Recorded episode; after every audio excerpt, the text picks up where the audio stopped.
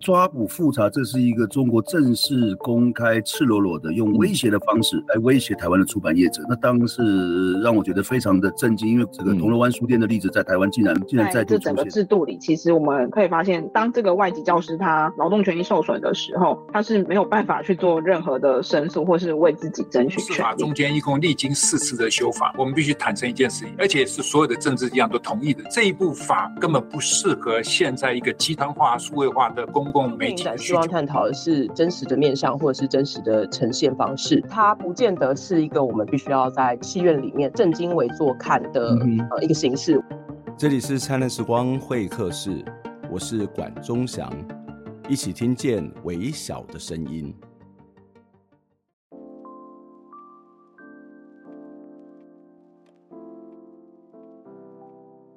录制灿烂时光会客室的地点常常不一样。早期我们跟公司合作的时候呢，我几乎每个礼拜或是一两个礼拜得北上到公司去录影。虽然台北对我来说是有点距离，不过因为在公司录影有固定的录影空间，那至少我们的声音品质或是节目品质会稍微稳定一点。不过几年前停止跟公司的合作之后呢，我们节目的录制就得四处飘散了。我们有时候会出外景到事件的现场，有时候会透过线上视讯的方式录制。如果我刚好到台北演讲或者是去开会呢，我们就会到公民行动影音记录资料库在台北的办公室，因为这样我可以搭配其他的活动，帮公库省下车马费，然后同时也可以录下节目。当然，现场录制的品质也会比较好。几天前，公司的资深记者杨娟如写了一篇捐款征信。他提到，灿烂由公库独立制作之后呢，增加了经费的支出，但又因为刚好遇到疫情呢，所以公民行动影音记录资料库的定时定额捐款呢，其实从每月的十万降到五万。虽然娟如提到了我们在营运上面的难处，但他也分享他录制节目时候的感受。他在他写的这篇捐款征信文里头，他是这样子说的：“灿烂时光会客室虽然影片的点阅率不高，但也培养了忠实的乐听众。每周日播出之后，呃，影片下方必定会有观众的留言分享观看的心得。我们边拍边顾机器的时候，虽然很累，仍不禁投入每位当事人带来的议题、事件、现场以及看法。”例如说，听了台中捷运公安事故的访谈，才知道这起重大事件的调查还不够周全。第一意外现场很快就被清除掉了。邀请台剧《八尺门》的辩护人导演分享幕后制作的秘辛，简直跟戏剧的内容是一样的精彩。而在节目也邀请原民小编讨论云林县政府举办历史展览，引发开台这件事情的争议。在这一集的节目播出之后呢，云林县政府快速的回应，县政府表示呢，地方政府举办展览对于族群主流化确实有疏失之处，他们未来会更加的留意。杨君如他也说，虽然离高中时代很远了，灿烂有一集是请三位高中的老师，分别是公民、历史还有国文老师，分享自己在现今教育现场是如何向学生传递社会议题的。居然让我听得起鸡皮疙瘩，不禁感叹：如果我以前也遇到这样的老师就好了。我看完娟如的这些心得，这样的一个征信文，实际上哦蛮感动的哦。虽然娟如是协助节目拍摄的工作人员，而我身为主持人、制作人，同时也是这个气质人员，听到这样的回应，其实也非常非常的感谢。我相信这是这个节目存在的价值之一。当然也很希望听到各位听众朋友们的回应以及共鸣。今天的节目呢，我们要来跟大家讨论从今年五月开始一直持续到现今仍在进行的好莱坞大罢工。这次是美国影视史上最大的一次罢工，现在还在进行。这一集的节目呢，我们就邀请到中正大学传播系的助理教授。实践本身也是影视产业跟劳动权益的研究者，他要来跟我们一起讨论好莱坞的大罢工。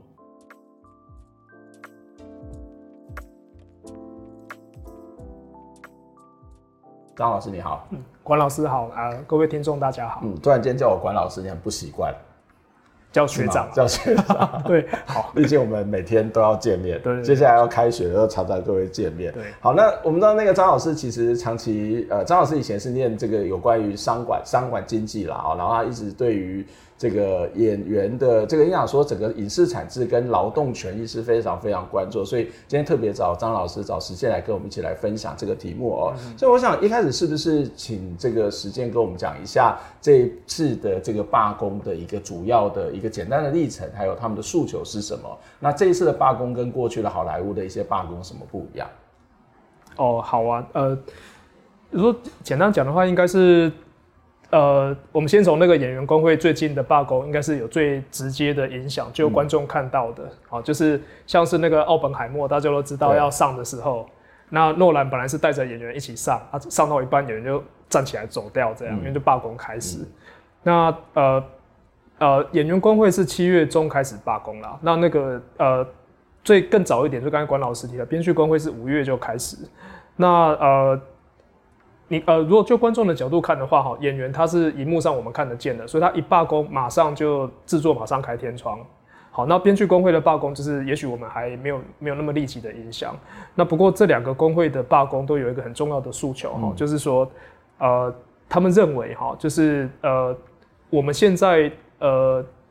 你从事演艺工作的，不管是编剧还是演员，呃，如果在美国的话，就是你每一次作品的放映。好，就是只要你放映的时候，就会有一个收入拨到曾经参与这个制作的工作者的户头里。嗯，嘿，然后那个部分就是刚才管老师讲叫分润哈。那呃，那那个在他们的那个呃谈的过程叫叫 residual，就是重印费。重映费。对，重印费。嗯、那呃，他们现在的诉求就是说，那这个重印费是不是可以争取要更多一点？嗯，好，然后随着像啊、呃，比如说通货膨胀啊，那呃，随着像是啊呃呃呃那个。像这几年，像是呃疫情的影响，哈，然后对对大家的收入都有很大的算、嗯、呃伤害吧，嘿，所以他们现在就是呃到了一个换约的时候，啊，就是要谈说那个重映费要增加，是主要的诉求，这样，嗯、对。所以这个重映费在台湾其实比较少听到嘛，哈，就是我们大部分都是一个买断，特别是如果你是一个呃编剧、一个灯光师、一个化妆师，买就你就是那次的呃付出你的劳力，然后你的作品可被买断，然后就没了。可是在美国，他们其实上是有每播一次，这些工作人员或包演员都可以拿到这种重印费。对对，然后所以这个比例是用谈的谈出来的这样，然后呃那当然是他们的工会去谈的，对工会去谈的，然后只要你是工会的会员，那呃。谈起来就会有一个叫基本协约了哈，嗯、就是团体协约里面的基本保障的一个最低的数额。那当然，你个别的工作者每次谈啊，人有分大牌小牌嘛，啊，编剧有分就是就重量级编剧跟比如说比较菜鸟的编剧。可是如果你去接一个案子，那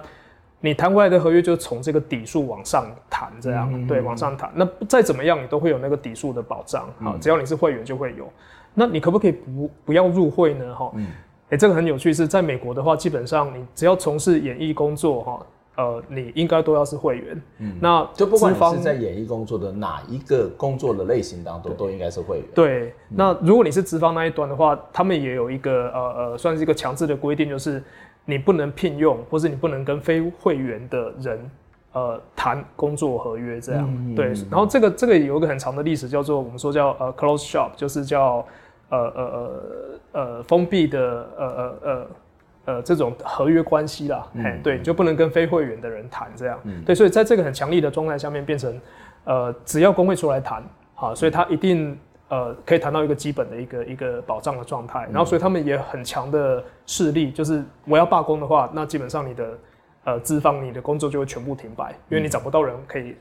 开工这样，对，所以简单来讲，就是以这次的例子，是因为你刚刚谈到说这些合约或者是这些规则，每隔几年就会重新的谈判一次。对。那不过最近这几年，可能包括你提到的疫情的影响，或者通货膨胀，甚至我们在一开始谈到像这些串流平台的出现，使得他们觉得自己的收入其实相对之下是减少的，会被剥削的，或是不足的，所以他们就开始要来做这样的一种一种谈判。所以在这个过程当中，其实我我们会看到。美国的好莱坞工会好像每隔几年都会有类似的罢工的行动出现吗？呃，这个要看他们有没有就是在换约的过程顺不顺利了哈。嗯、然后像这次的罢工，在演员工会这一部分，就是说已经呃好几年，有好几十年，上一次应该是啊，好像是六年还七零年代那一次。然后当然罢工的主要的诉求也是那个重印费的问题。嗯、其实基本上每次主要的题目都是重印费、嗯、如何分这样哈。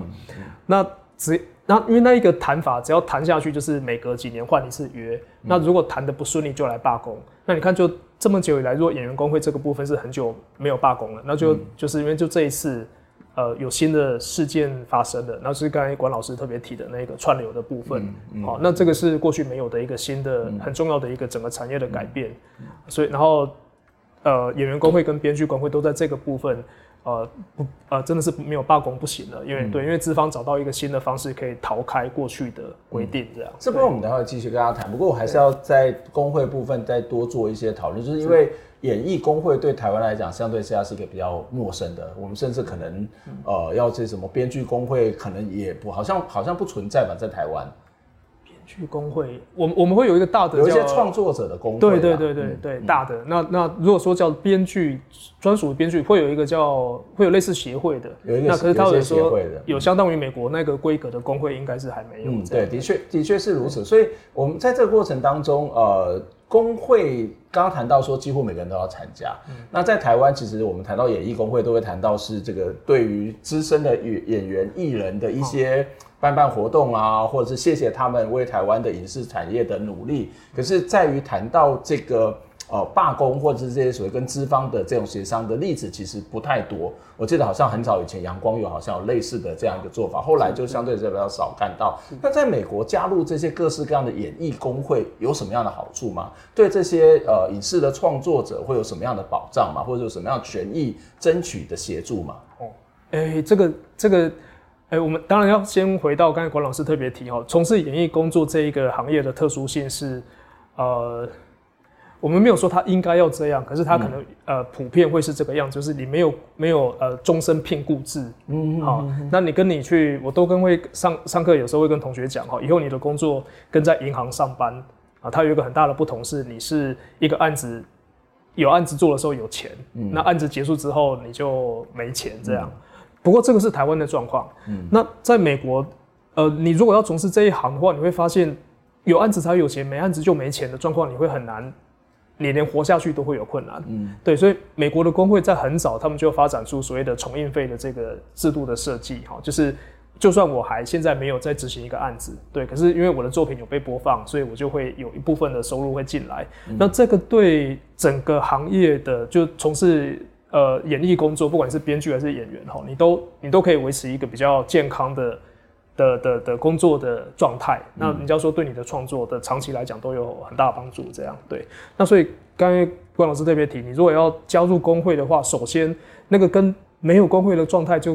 呃，我们在台湾会看见，就是你如果从事演艺工作，你很辛苦的。嗯、那以美国的这个做法的话，就会相对有保障。那我我。也蛮常提一个例子哈，台湾的工作者跟美国的工作者有机会遇到一起的时候，你常常会看到哈，台湾工作者有个感叹，就是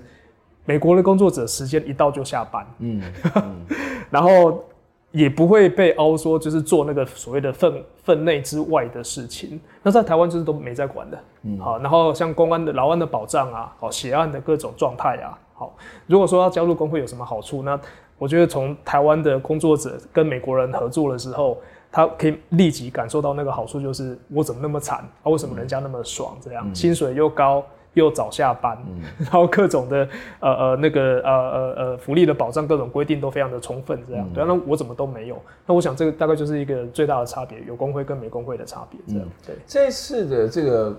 抗抗争或是罢工的原因其实有好几项，那其中一项是跟所谓的 Netflix 这些串流平台的越来越普及是有很大的关系。我们刚刚也刚刚谈到说，这个因为它的分论的方式是不一样的哦，可不可以请这个张老师帮我们介绍一下，就是它跟过去的这种所谓的电视传统的电视产业或者电影的这种产业的分论方式有什么不同呢？Netflix 现在的做法是什么？这个这个哦，这个是我。这个这个问题很复杂哈，不过呃，曾经有学者有有提一个比较简单理解的方式哈，呃，Netflix 它首先是一个新的呃串流平台，那它有个特色是它很多剧是自制，嗯，然后过去我们现在看见，不管是美剧还是说好莱坞电影哈，电影的话大概比较没有争议，因为就是一部片结束之后，它的每一次放映都会有那个授权的，的一次一次的那个那个过程，所以在呃演艺工作者跟你的制作方第一次谈合约的时候，就会直接规定说，你只要发生了授权播映这个事情，那你的授权费有一部分就直接给我这样，嘿，那个就直接写在合约里。所以现在关键是在于说。你的每一次授权的那一次如何计算？好，那 Netflix 它的剧是自制，嗯，所以就等于是他跟你做完这一次的，就是拍摄的工作之后呢，他后面的放映到底那个授权要怎么算呢？嗯，好，过去是制作方他授权给播映方，哈，不管是各种通路还是说海外的版权的的的买卖交易，这样、嗯、那个就只要你交易就会发生的那一个叫重映费的拨补。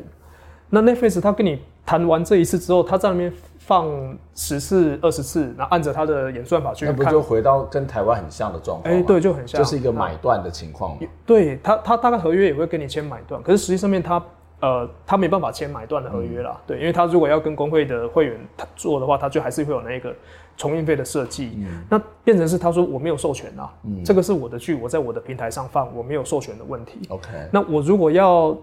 呃，那对工会来讲，我说那我当然知道你在装傻，因为你你确实又再播了一次这样，那所以请你交出你的播映次数，然后 Netflix 他一直拒绝，嗯，所以就变成是就工会这一方也没有资料可以跟他谈，嗯，那 Netflix 这个平台，它在全世界各个各地啊、呃，这这几年开始有所谓规管的呼声起来的时候，嗯、这个部分一直是个黑盒子，嗯、那不管从政府的角度，从工作者的角度。这些资料对这种新的串流平台来讲都叫商业机密，这样，嗯、然后我们也没有稽核的方法知道，嗯、所以这才会是这一次啊、呃，比如说工会，那 Netflix 它已经长成这么大了，嗯、然后你会发现大量的内容在上面放映，呃，我的创作的心血明明就跟过去一样被观众看见的，可是我的我的收入怎么怎么不会不会？不会变得更多呢？嗯，而实际上面是变得更少了。这样、嗯、对，然后对，这会让我感到一个想要说多一个问题，就是呃，Netflix 跟这些呃创作者之间的关系是什么？例如说，呃，一种是属于我自己自制。所以就是我自己投资，那但是他在其他国家，他不一定有自己的公司，不一定有自己的制作公司，他可能会去找别人委制。对对。那所以他的跟这些所谓的创作者之间，或者跟当地的公司之间，他们的合约关系有哪几种类型啊？那这种不同的合约关系，会不会也会影响到分论上面的差别？哦，有这个，嗯、这个在好莱坞，像演员工会在一九七几年啊，一九六几年那一次大的罢工，跟更早在好莱坞在一九五几年的时候，嗯、就有好几次那种大的。呃，工人跟制作方的这种争议哈，它的一个重点就是制作方把我的剧搬到没有工会规范的那一些国家去拍，他只要搬过去，他概念上叫取代，嗯，就说好，你这个工人很会嘛，你每次就在那边跟我闹啊，就是跟我闹那些分润费，我就找那些不会闹的工人来取代你，好，那这个这个也是一个老很老的问题。那 Netflix 他们在全世界各地的这种所谓的本地制作，它确实也用新的方式来。来操作一次这个老的办法，嗯，好，就是取代呃好莱坞工人这样。啊、呃，所以呃，刚才管老师特别提说，如果他在世界各地的制作的方式，呃，我们虽然虽然说叫自制，实际上他不他不真的从事制作的细节，嗯、那还是找当地的制作公司做。嗯、那 Netflix 是出全资，对，他大部分是全资，又是大部占有大部分资金，然后他就会说那个叫自制剧这样，嗯、对，嗯。哦，那所以像这样的状态，只要当地没有工会跟他谈的，又或是所谓制作方，我是一个制作公司跟他谈，谈完之后我再去找工人来做，嗯、那 后面衍生的那些所谓各种呃好莱坞工人该有的各种保障，那通常一呃大部分状态就会差过好莱坞的工人的状态这样，嗯嗯、对，因为全世界我们看到你有相当工会规格的，然后有像好莱坞工会这么有有有。呃，这么有有力量的哈，应该是绝无仅有。嗯，对，所以对资方来讲，他如果可以把制作移到海外去，哦，对，这个是一个操作很久的办法。嗯，那在美国内部都是 Netflix 自己投资？在美国内部，呃，就如果美国内部也是出现是我是委制，然后委制那是你跟你的委制公司的事情嘛，嗯、那我就是跟你谈合约嘛。对，那我如果没有谈合约，那就没有这件事情了嘛。呃，再回到那个影视产业嘛，哈，如果其实像我们知道，像是福斯，或是像迪士尼，或是像派拉蒙这一种，他们都是主要都是出资啦。对。那制作方都会有另外的呃制作公司来承揽这样，那所以绝大部分的案子都叫委制这样。那所谓纯自制，呃，你要看到所谓的这种出资方他涉入制作到多少程度这样。嗯嗯、那 Netflix 他对刚刚关老师提到一个特别新的状态是，呃，他有演算法，然后他有用户的资料，嗯、所以他非常清楚知道说过去哈在制作的这个细节上面，他在市场上面的反应。好，会到什么样的程度？这样，嗯、所以他对制作的干预跟摄入的状况，确实也比过去要，呃，我们不要说来的更深刻，那确实他也有更多要求吧。嗯、对，所以对编剧的，又是各种创作的所谓的自主性来讲，呃，这个年代有了演算法，这个年代跟过去，呃。我们说乱枪打鸟的那个年代，应该是不可同日而语。嗯、对，确、嗯、实是。你是说，在现在有演算法的这个状态底下，编剧、嗯、的自主性是更低的。对，然后所以就会牵涉到这次罢工的另外一个问题。刚才关老师提到的那个 AI 的那个部分，这样、嗯、对，嗯，是是这样。嗯，OK，我我们先休息一下，我们等下再回过来再请教张老师，因为其实在美国的这个呃编剧工会也做了一个统计，有提到说这个。越来他们的工作，这个所谓的薪资的中位数是越来越低哦。嗯、那这到底是怎么回事？然后跟这个串流平台之间有什么样的关联？那当然，我们刚刚谈到的这个美国的编剧工会或是演员工会的罢工，一部分是来自于跟 Netflix 等等的串流平台有关，另外一部分也是我们刚刚也稍微提到跟 AI 的出现。这 AI 可能包括了刚刚谈到 ChatGPT 的这个写作，另外他们其实也要去把零远的肖像权。然后要把它抓下来，然后把它影像抓下来，然后持续的去用原来抓下来的东西，就是也是像一次的这种所谓的授权，然后不断的在复制，这到底又是怎么回事？我们先休息一下。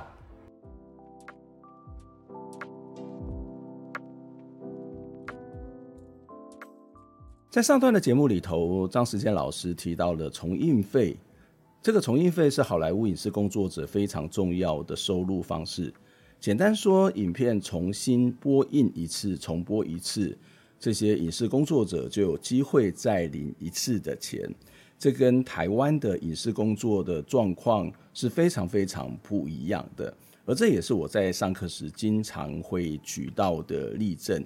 因为好莱坞的影视工作者，他必须要加入工会，透过工会的集体谈判，就能够帮他们争取到合理的薪资跟劳动条件。甚至大家所熟知的奥斯卡金像奖的设立，也跟工会是有关系的。不过这次的罢工不只是因为分论的问题，AI 技术的发展也冲击到演员跟编剧的权益哦。串流平台这几年大力投资新节目，赚进了大把的钞票。各国政府其实也张开手背来欢迎这些串流平台进驻的同时。却有九成的好莱坞演员没有办法在加州生存，他们的创作还有肖像的权益也可能会受到严重的影响。于是这一次劳方就展开联合大罢工，要求资方出来面对。接下来我们一样要来请张时健老师来跟我们讨论这一次的好莱坞大罢工对我们对影视工作者可能会有什么样的影响。在进节目之前呢，我们一样期待您可以透过捐款的方式。来支持我们，捐款的方式、捐款的资讯，在我们节目的说明栏里头都有。透过您的捐款，才能够让我们走得更远、更好，做出更深度的报道。一起听见微小的声音。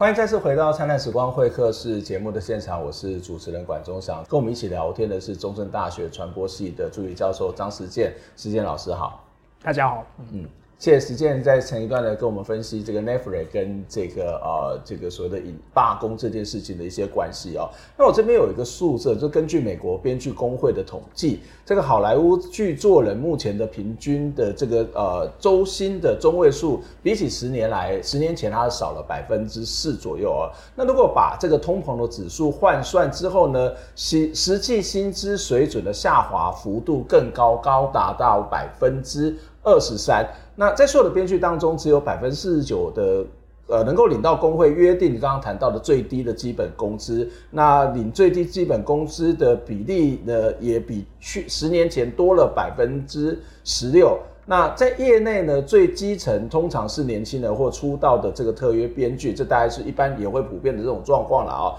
只领到的最最低工资高达百到百分之九十八哦，那比十年前还要多出来百分之十二哦。那其实我蛮好奇的，就是好像这个串流平台出现，那整个影视产业是一个大幅的膨胀跟发达哈，特别是他们愿意在很多国家，像 Netflix 或是包括迪士尼也是了哈，他们到不同国家去做更多的投资，那到台湾也有投资，到台韩国投资更多，可是感觉这个产业应该是越蓬勃发展才对，可是为什么会出现这一种数字？就是影视产业在蓬勃发展的，那可是在他编剧拿到的钱相对之下可能是比以前低，就是不不足这个中位数的这个最低的标准。对，呃。管老师刚才特别提到，像是呃那个编剧的中位数薪资中位数的呃降低嘛，哈，那中位数的在统计上面的意思是，呃有有一半的人嗯。比这个数字少，领、嗯、到比这个数字啊一半的比这个数字多，那所以它就会变成是呃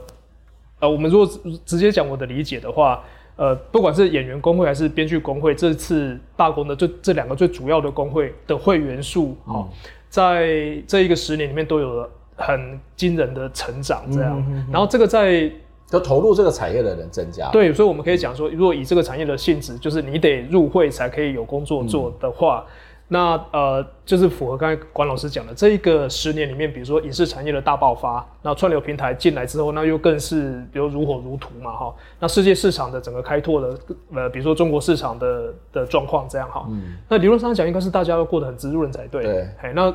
可是，如果就工作者本身来讲，是不是就是我看到市场这么蓬勃发展，那为什么我的生活没有更好？嗯，好，那因为这会出现、呃、看起来就是一个贫富不均嘛，对不对？就是越大牌的编剧，他领的钱，因为这个投资起来，目前这样子简单的看，因为这个投资增加，他领的更高，所以他才会让这个中位数出现这种状况。有有有，这个有对这个，我觉得这应该是刚才管老师讲，应该是一个主要的解释哈、嗯，就是呃市场的扩大，那它。最主要的受益者应该会是顶端的人。嗯、那这个产业它有一个，应该是大家都看见也可以明白了哈，就是光鲜亮丽的明星，然后又是大牌的制作人，又是编剧哈，那他们当然是呃最主要的受益者，而且他们的薪水是那个就是用几倍、几十倍、几百倍的方式，呃，去去去相对于那个刚入行又是一般人。那呃，我们可以特别提一个是那个演员工会的的主席哈。嗯他在最近的访问，他有特别提一个事，是美国的演员在他们的会员里面有百分之八十六，就是你看将近九成的人，他的薪水是让他没有办法在加州活下去的，嗯，就是一个很低的薪水，他们都得要兼到第二、第三份，对，跟演员工作无关的其他工作。这其实在韩国也有类似的事情，对对对对，所以你可以把它想成是，如果演员演员是一个这么大的家庭哈，那这么多的人，他们是。等着有演出机会，再再可以上镜这样。那他们在等的这个状态，好，实际上面是你平均来看，他是很难很难很难用那个薪水就活下来。那编剧那个部分其实也是。那我们会刚才看见王老师特别提说，那一个中位数的下降，哈，呃，就资方来讲，他们确实采取一种策略，是我可以我欢迎你进来，就是成为一个备备选的，嗯，就你可以等你在那边等，铺额变很大。对对对对，就是随时会有出头天的机会。对，然后你尽量写。我们很欢迎你，你东西写给我这样。可是你写来，我要不要用再说嘛？哈、嗯，对啊，等到我确定我要用的时候，你的合约才开始。对，那当然是你会有试写的部分，那个这那个这合约已经开始了。可是，在所有的工会会员，他们在真的进入到合约开始前的那一个准备的状态，他都还是会员。嗯、那他的如果大量的人他都进到这一个部分，就是我们刚才说这一个十年里面那个会会员数量的成长的这个事情，我们在数字上会看见那一个中位数在往下。掉的状况这样，对、嗯，那不过那个它可以跟那个市场的蓬勃发展同时发生，嗯，好，那它中间的一个关键大概就是这几年的平台哈、嗯，不是只有 Netflix，还包括像 YouTube，然后各种的 YouTuber 就自自媒体、嗯，好，那你现在随便上传一些有有一点品质的东西，你都得写点小的那个脚本嘛，哈，剧本之类的，哈，那个那个如果在美国你成为一个公司的话，基本上你的。编剧的那个工作就已经开始，嗯、好，那你也有机会，又或你会有资格就可以入会这样。哈，嗯、你如果愿意，呃，如果进到像是那个，比如说呃呃制作公司的那个系统，又或是进到电视台，或是更大的话更专业，就是像我们说电影的那个部分的话，嗯，对。然后这你我我们如果把它想成叫一个金字塔不断往上走的一个过程，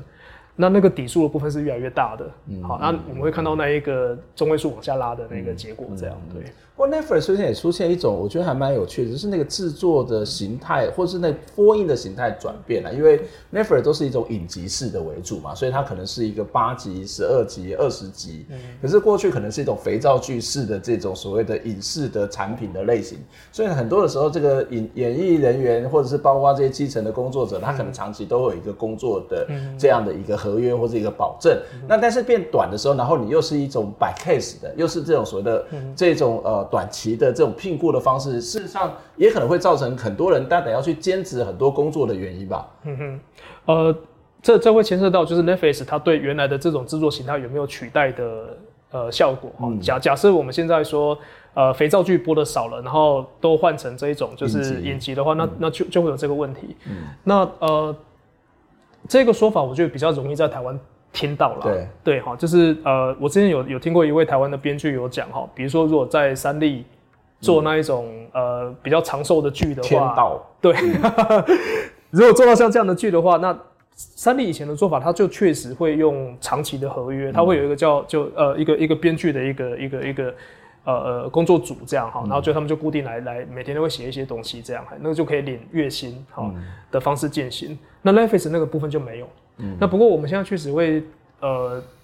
有一种怀疑哈，就是 Netflix 的制作的形态是我们刚才部分有谈到是买断，嗯，然后那个买断的部分比较会是现在演员跟编剧他们关心的部分，对，它是更短嘛，对，所以集数又更短，对，集数又更短。嗯、那呃，那不过以以以以呃，我们如果以影视产业来讲哈，那种长集数的剧种其实。在交易上面其实比较不利啦，嗯，嘿，就是你可以在本地，通常它会受到本地观众的欢迎，可是你说卖那卖到海外那个几百集这种卖法，嗯，呃，其实不大好卖，嗯，呃，所以我觉得对工作者来讲，确实相对两种。比如说两种工作形态，那他当然会觉得 Netflix 的那一种，就是我要是确屏中选，他如果选我，我很高兴。对对，可是我就得担心，嗯，这部拍完之后下一步，对，下一部，然后你可能因为这部拍完，你下一步得到更好的这个合约，有可能。对，有可能，对对对对。所以 Netflix 在全球在很多地方投资，事实上也陆陆续续出现了一些问题啊。其实不只是好莱坞的编剧在罢工，有部分跟这个 Netflix 有关，另外一部分像韩国也开始出现这些演艺人员或者是这些基层工作者对于韩国的这个对于这个不安，就韩国的投资啊，Netflix 在韩国投资这个五年有呃这个四年有这二十五亿美元，这件事情很不安，因为他也会面临到他的劳动剥削的这一种状况，他的收入恐怕也跟过去。是有更有一些落差的哦。嗯、那我们再回到在这次罢工当中的另外一个原因，就是 AI 的出现哦。那这 AI 的出现，当然我们看到的之前一开始的罢工是跟这个 ChatGPT 的出现是有关哈。那很多的编剧很担心说，那我自己这个以后会不会被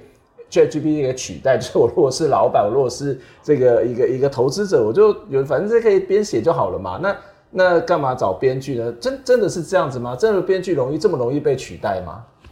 呃、我我们如果看到这次呃呃，因为因为这个过程还在谈哦，然后、嗯、呃，编剧工会的诉求就是说，好，我承认 ChatGPT 这样这样类型的所谓叫人工智慧的编写哈，它现在确实是好用的工具，嗯，所以他就说，好，我承认这个工具是可以用的，可是它被严格规范，就是。它不可以被拿来当做是编剧合约里面的一个部分。什么意思？所以他的意思就是，呃，编剧的工作，他在整个生产过程里面，它不会被取代。嗯，好，所以编剧的的的呃薪资跟编剧的工作条件，只能在编剧的工作范围里面去谈。这样对。然后呃，ChatGPT 它生成的那样子所谓的叫剧本的东西，那个就是当做是一个机器的部分处理。那通常我们在外端会看说，那你在说什么？因为你你这样意思是两边，呃呃呃呃，可以可以切的那么清楚。嗯、那所以我们如果回到刚才管老师问的，编剧的本身，它到底有没有呃，我们说多用的？AI 之后，然后编剧的工作就会变少，嗯，那个就是叫做你多我少嘛，嗯，嘿，那现在的设计比较像是，就是我用 AI 可以来帮我把剧本写得更好，嗯，好，那也会有 WGA 它现在目前的状况，它也承认，就是我们现在很多编个别的编剧也开始使用像是 AI 这样的工具来帮他们做小的剧情段落的设计跟建议，比如说生产一个笑话给我，然后我就他的笑话再来改。哎，这个这个确实就编剧实际的执行，他个人来讲，他都已经会这样做，嗯、所以他等于是说进到呃跟制作方的那一端的时候，是我的剧本交出去之后，他如果拿 AI 来改我的剧本，那改完的那部分那个要算谁的？他可不可以从我交出去的那个剧本里面去把我部分卡掉？这个纯粹取代跟不取代问题，是到底算谁的创作的问题？对，有点像是我的剧本交给你之后，然后说。哦然后到最后他拍嘛，哈，他到最后他拍，然后有一部分是用 AI 去改过好了，因为他参考 AI 的做法去调整某些剧本的，呃，某些情节这样，你可以改，可是你改完之后，你你要不要说，因为我改了，比如说百分之三十，所以你的薪水就变七变 七成这样，哎，就他就说，那你不可以这样做，嗯，我的我已经完成我编剧的工作，那你拿机器去做什么事情呢？你可以这样子做，可是你不能说因为这样子要。砍我的工作的各种条件或福利，这样对，嗯，嗯对，所以他就等于是说，呃，AI 它是个工具了，嗯，那大概就跟笔是个工具的意思是一样，这样，嗯、对。可是你不能因为我的创作经过你新的机器的改动，然后你就说我的部分要被你克扣，这样，嗯、对。除了这个 ChatGPT 之外，事实上我们也看到这个呃后置的技术越来越强，电脑。呃的绘制 AI 的绘制的能力，事实上那种拟真性是更高的，所以在这次的抗议当中，也有一个我觉得还蛮有趣的，就是灵眼的肖像权的问题。呃，对，呃，其实它它这个东西已经超过灵眼的可能性了，嗯、因为对、欸，其实我们可以想象哦，一个演员，演员他的卖点就是他的脸，对对，那个那个脸是跟他用那个脸来做各种。呃呃，故事的表现力跟张力哈，要靠他的脸这个事情。那我们都可以想象哈，脸脸它很值钱，然后有他的身体的那个姿态，那个那个部分很对演员的，呃，对演员这个表演的本身来讲，它很值钱。这样，所以资方就会想办法说，那我是不是可以呃取代你这样？这个这个也很久。那所以，我们如果回头去想说，一个演员被取代的方式很多种。首先是替身，嗯，那以前的话会用动画，嗯，好。那这现在就是刚才管老师提的，我们现在已经可以生成非常接近演员他真，真实的样子，对，所以是他的脸部的表情，他的肢体动作。对，前一阵子诸葛亮又复活了嘛，都拍了个广告，就说哎复活了。对，所以比我们现在可以想象是你要复制那一个有有很值钱的那个脸，大概技术上是可行的，嗯，所以。演员工会这次的罢工，他们也非常积极在争取说，你的复制，你拿我的脸去做这个事情的话，你要算谁的？这样，嗯、你你钱是要付给工程师，付给软体公司，付给动画公司，还是要付给我？嗯，好，所以这个确实有写在他们这次合约的，就是换约的那个条件里面，就是你每一次用我的肖像，我都应该要得到一部分权利的分润，或最少经过我的同意，这样，嗯、对，嗯，呃。那所以，呃，刚才管老师特别提到像，像像那个呃那个临演的那个部分，为什么临演会先？是因为，呃，制作公司他们知道大牌的演员很难搞，嗯，所以我直接去复制大牌的脸会出问题，所以他们现在都是先找那种个别的没有经纪公司背书的个别的演员小牌的，所以他首先是临演。那他不会自己画就好了吗？为什么要用别人的脸？哦，那就回到一个问题是演员的状态到底能不能用画的把它画出来这样，嗯。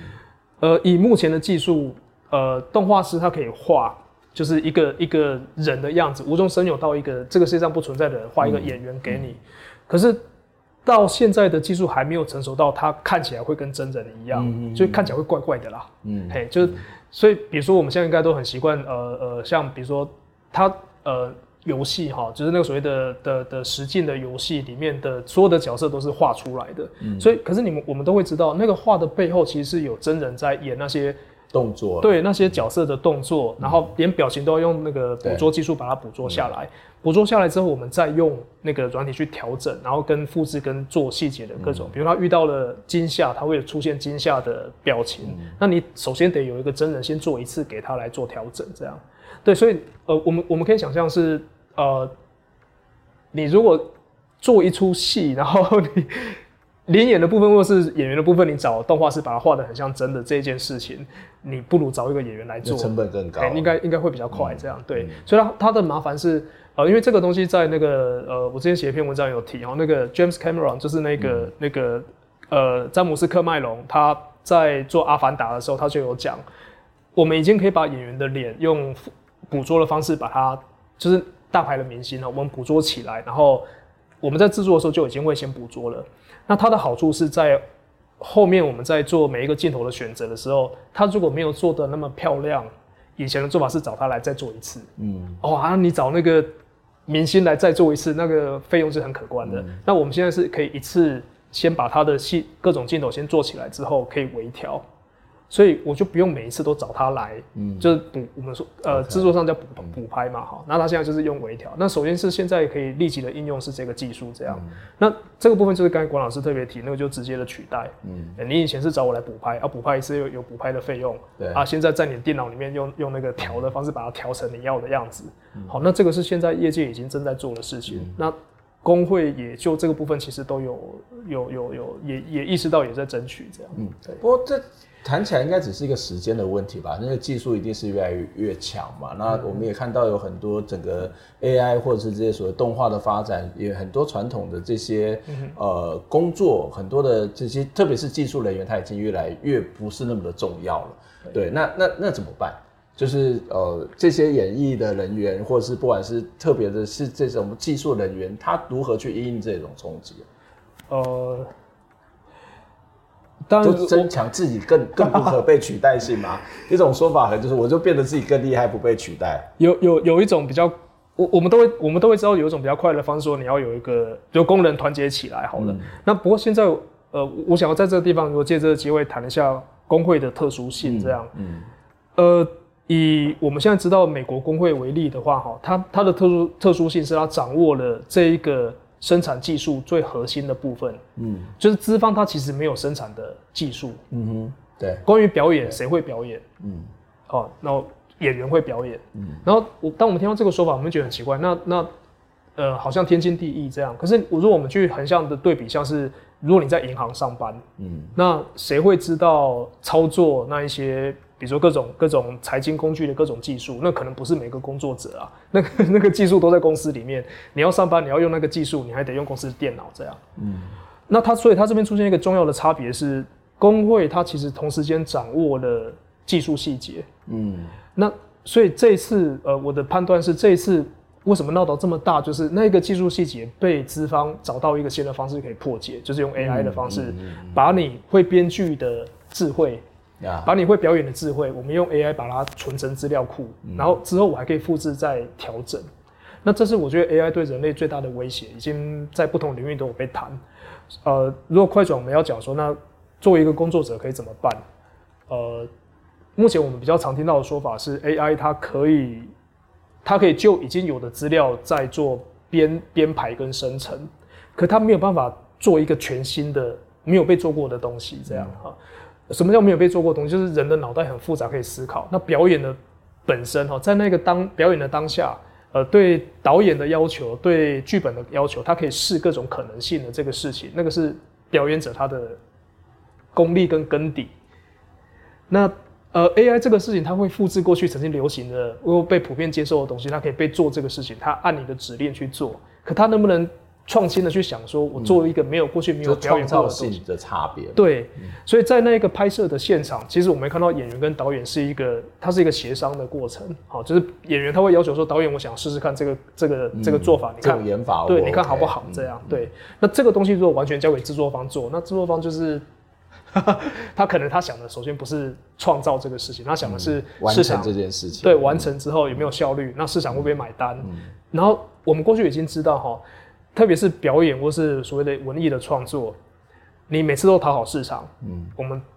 大部分的说法是讨好市场的作品不会是高明的作品。这样，即便它确实市场反应也好，可是我们都知道它不高明。这样，那真的被高明呃被认为是高明的跟很有艺术价值的东西，它很多时候它哗众，它没办法哗众取宠。好，那像这一个部分，所谓真正叫创作的灵光或是创作者的那一个精神，呃，这个大概都还在。工作者身上，不管是编剧还是演员身上，都还在那个实际的人的脑袋里面，对对，他的生活经验里面，对对对对，所以那个部分，呃，那当然就回到个别的所谓的演艺工作的各种技术细节。那我觉得很好玩，是我我刚才要谈的是工会的本身，他对那个专业技术是很有自信的，然后他保他很小心的保护这样的技术，然后他也可以决定技术规格，好，所以他不会只有谈说，呃，我因为工人都是我的，所以我跟你谈。我跟你谈那个分润多少，我跟你谈工时多少。其实他能够真的可以谈的是，因为他真的掌握了技术的专业的那个部分，他掌握在工人手里，这样对。嗯，所以你觉得这些短期的这些专业的技术是不会被这些数位技术给取代？呃，我觉得它会被推进，然后有一些比较，嗯、我们会讲说有一些比较简单可以复制的东西，嗯，就比如说，呃，好，我我们这样讲好了，嗯呃不呃呃。那个像大尾卢曼好了，嗯、大尾鲈鳗它在台湾的上映的时候，我们会说它里面的很多笑料是网络上的笑料，这样。对 那我们会说这个剧本呢，在今天来看的话，如果要收集网络上的笑料，生成一个都是笑料的剧本，然后这些笑料彼此之间没有什么连续性，没有什么逻辑合理性，它只是要让你看见笑料的这一种做法，那个机器它很快，嗯，对，它它可以。一瞬间帮你生成一大堆，就十几套剧本，你就你就怎么拍拍不完这样。的这一种，我想是机器它，如果我们当我们要讲说取代的话，它就取代。可是当我们要讲说，呃，我最早我在我之前的那个评论里面写的是，呃，人我们如果回想我们看过那那些所谓的经典的作品，然后那些你在看到那个作品的时候的那个震撼的那个状态哈。作为一个观众，你可以体会到那个震撼，那个部分都是他对既有作品的各种否定，嗯，就是对既有的去挑战，对挑战原来的做法，所以他很批判，嗯，他的批判不是批判所谓的呃，比如说商业的系统而已，他是批判过去的做法。那这种我们要说让机器去批判他自己，嗯，呃，目前他大概不会，他他会知道说我做的不要跟过去一样。机器它可以，你可以指令说你你不要让你的这个剧本跟过去有重复的部分，它很不会有对话了，不会，对，它它没办法跟人性对话，或是它它不知道那个是什么意思，这样对。那我觉得这还是创作最可贵的部分。那呃，我觉得机器的出现会把整个创作的过程往这个方向推，这样。然后那一个呃，我们知道复制，呃，大家都知道的笑话，做笑话的大大集锦的这一种。我这种作品还是会看到，可是应该是机器会在这个上面做有更多贡献，这样、嗯、对，嗯、所以创作就往那一个真的叫做创作的部分去走，这样。嗯，对，嗯。所以你觉得这件事情，呃，好莱坞的这些资方会妥协吗？资方，呃，目前，呃，WGA 他们他们大概在呃上礼拜哈，好莱坞资方他们已经释出善意，就、嗯、呃他们的号称啊哈，就是公关上面说跟。呃，编剧工会已经对，我们已经接近快要谈完了。那个那个所谓的 AI 那个临演的呃肖像的授权嘛。哦，呃，演员的部分还没有谈，好，那但是也编剧这边在谈的，我我印象里面对对，他们有在谈。呃，演员的部分是好莱坞他的讲法，就是我本来就没有要取代你这样，哎，啊，我如果有用，我都会付你钱。嗯，好，那那演员这边的谈法是我怕你乱用这样，所以然后目前还没有一个交集。呃，编剧工会这边是已经有谈到，就是呃呃呃呃，比如说我们刚才讲的那个 AI 的生成的部分，到底能不能算编剧的工作这样哈？嗯、呃，这个这个有一个新的进展。那编剧工会现在的回应是也也说有一个很大的进展了，不过还没有谈到我们可以接受的程度这样。对，那不过我们确实可以讲说，这个过程就工会的方向来看的话，它大概都还是一个往前。嗯，如果我们很在乎说 AI 会不会取代人的工作这个事情。他的做法并不是说我把 AI 隔开啊，就你不准用这样，大概大概没有可能回到那个状态这样，对，所以它会成为一个，呃，就算工会他也承认了一个工具，啊，对，那所以我们在承认它是个工具的状态下面要，我们要到最后还是工会还是会跟那个呃资方讲说我们怎么去谈那一个被创造出来价值的分润的结果这样。那串流平台。应该是最难谈的吧。然后串流平台最近有一个新的发展是，哦、呃，他 Netflix 他们有被有有有有有有呃有愿意哈，就他有、嗯、他的公开讲法是，我有愿意让你调调到那一个叫做重印的资料这样，嗯、所以在有资料的前提上面，我们才能够往下谈这样。嗯、对，否则确实刚才管老师也提，呃，Netflix 如果连这个部分都拒绝，他在美国的制作会出问题。嗯，好，然后他大概已经马上看到的是他的制作案在。对演员跟编剧的罢工上面，他都继续不下去了。对，对，所以他也没办法在上面再有坚持。这样，嗯，对，这的确是一个，嗯，我觉得不是一个一个劳工的力量的展现了。它事实上也是回到一个人类创作上面，不管是一个精致文化或者大众文化当中一个创作有没有趣，或者是有没有不断的更新，有没有对人类或者人性一种启发。我觉得非常重要的一个基础。今天非常谢谢呃时健老师来跟我们做这样的分享，让我们对这样一个罢工的事件有比较多的这些了解。那我们今天节目到这边结束，谢谢大家，我们下次再会，拜拜，谢谢大家。